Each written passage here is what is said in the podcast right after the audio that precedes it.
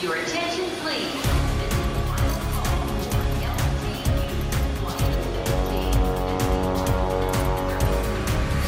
A hora dos portugueses.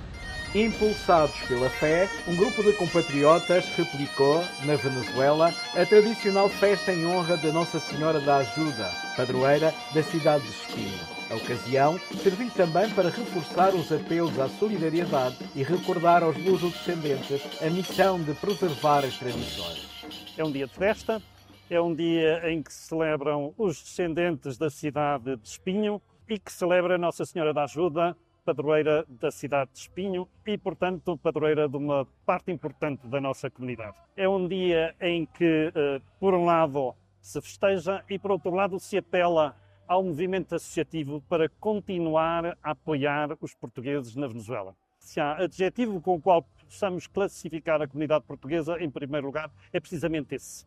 E essa solidariedade foi testada nos últimos anos. Foi testada de modo mais exigente e a comunidade portuguesa uniu-se. Uniu-se, resistiu e continua a contribuir para o sucesso deste país e continua a entreajudar-se.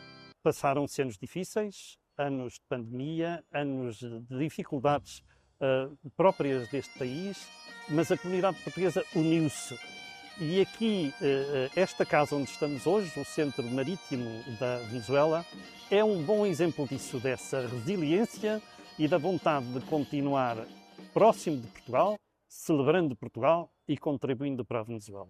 Uma das fortalezas mais importantes da nossa comunidade lusitana na Venezuela e os descendentes é precisamente a fé. Esta festa, Nossa Senhora da Ajuda, é uma demonstração de que esta comunidade sempre está muito unida porque a fé tem sempre alimentado a sua vida. A comunidade da Venezuela é muito religiosa. E isso é o que queremos incentivar, que os jovens, os lusodescendentes, já de segunda e terceira geração, mantenham essas tradições que são muito próprias eh, do nosso Portugal.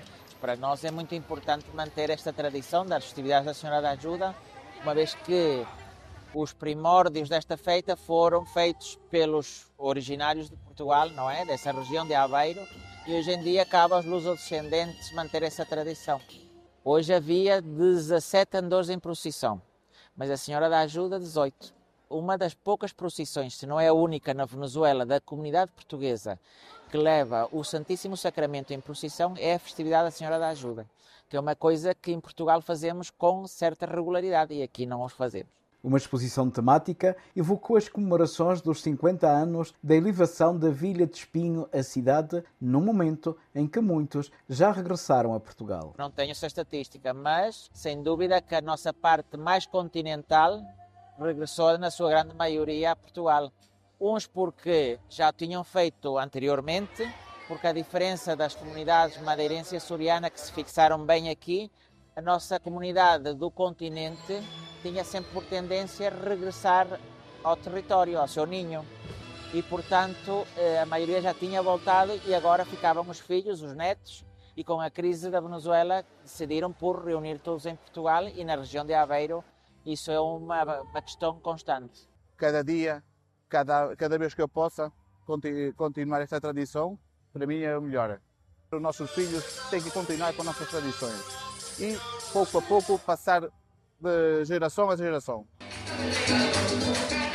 As festividades ficaram ainda marcadas por um encontro de folclore que teve como protagonistas crianças de várias nacionalidades.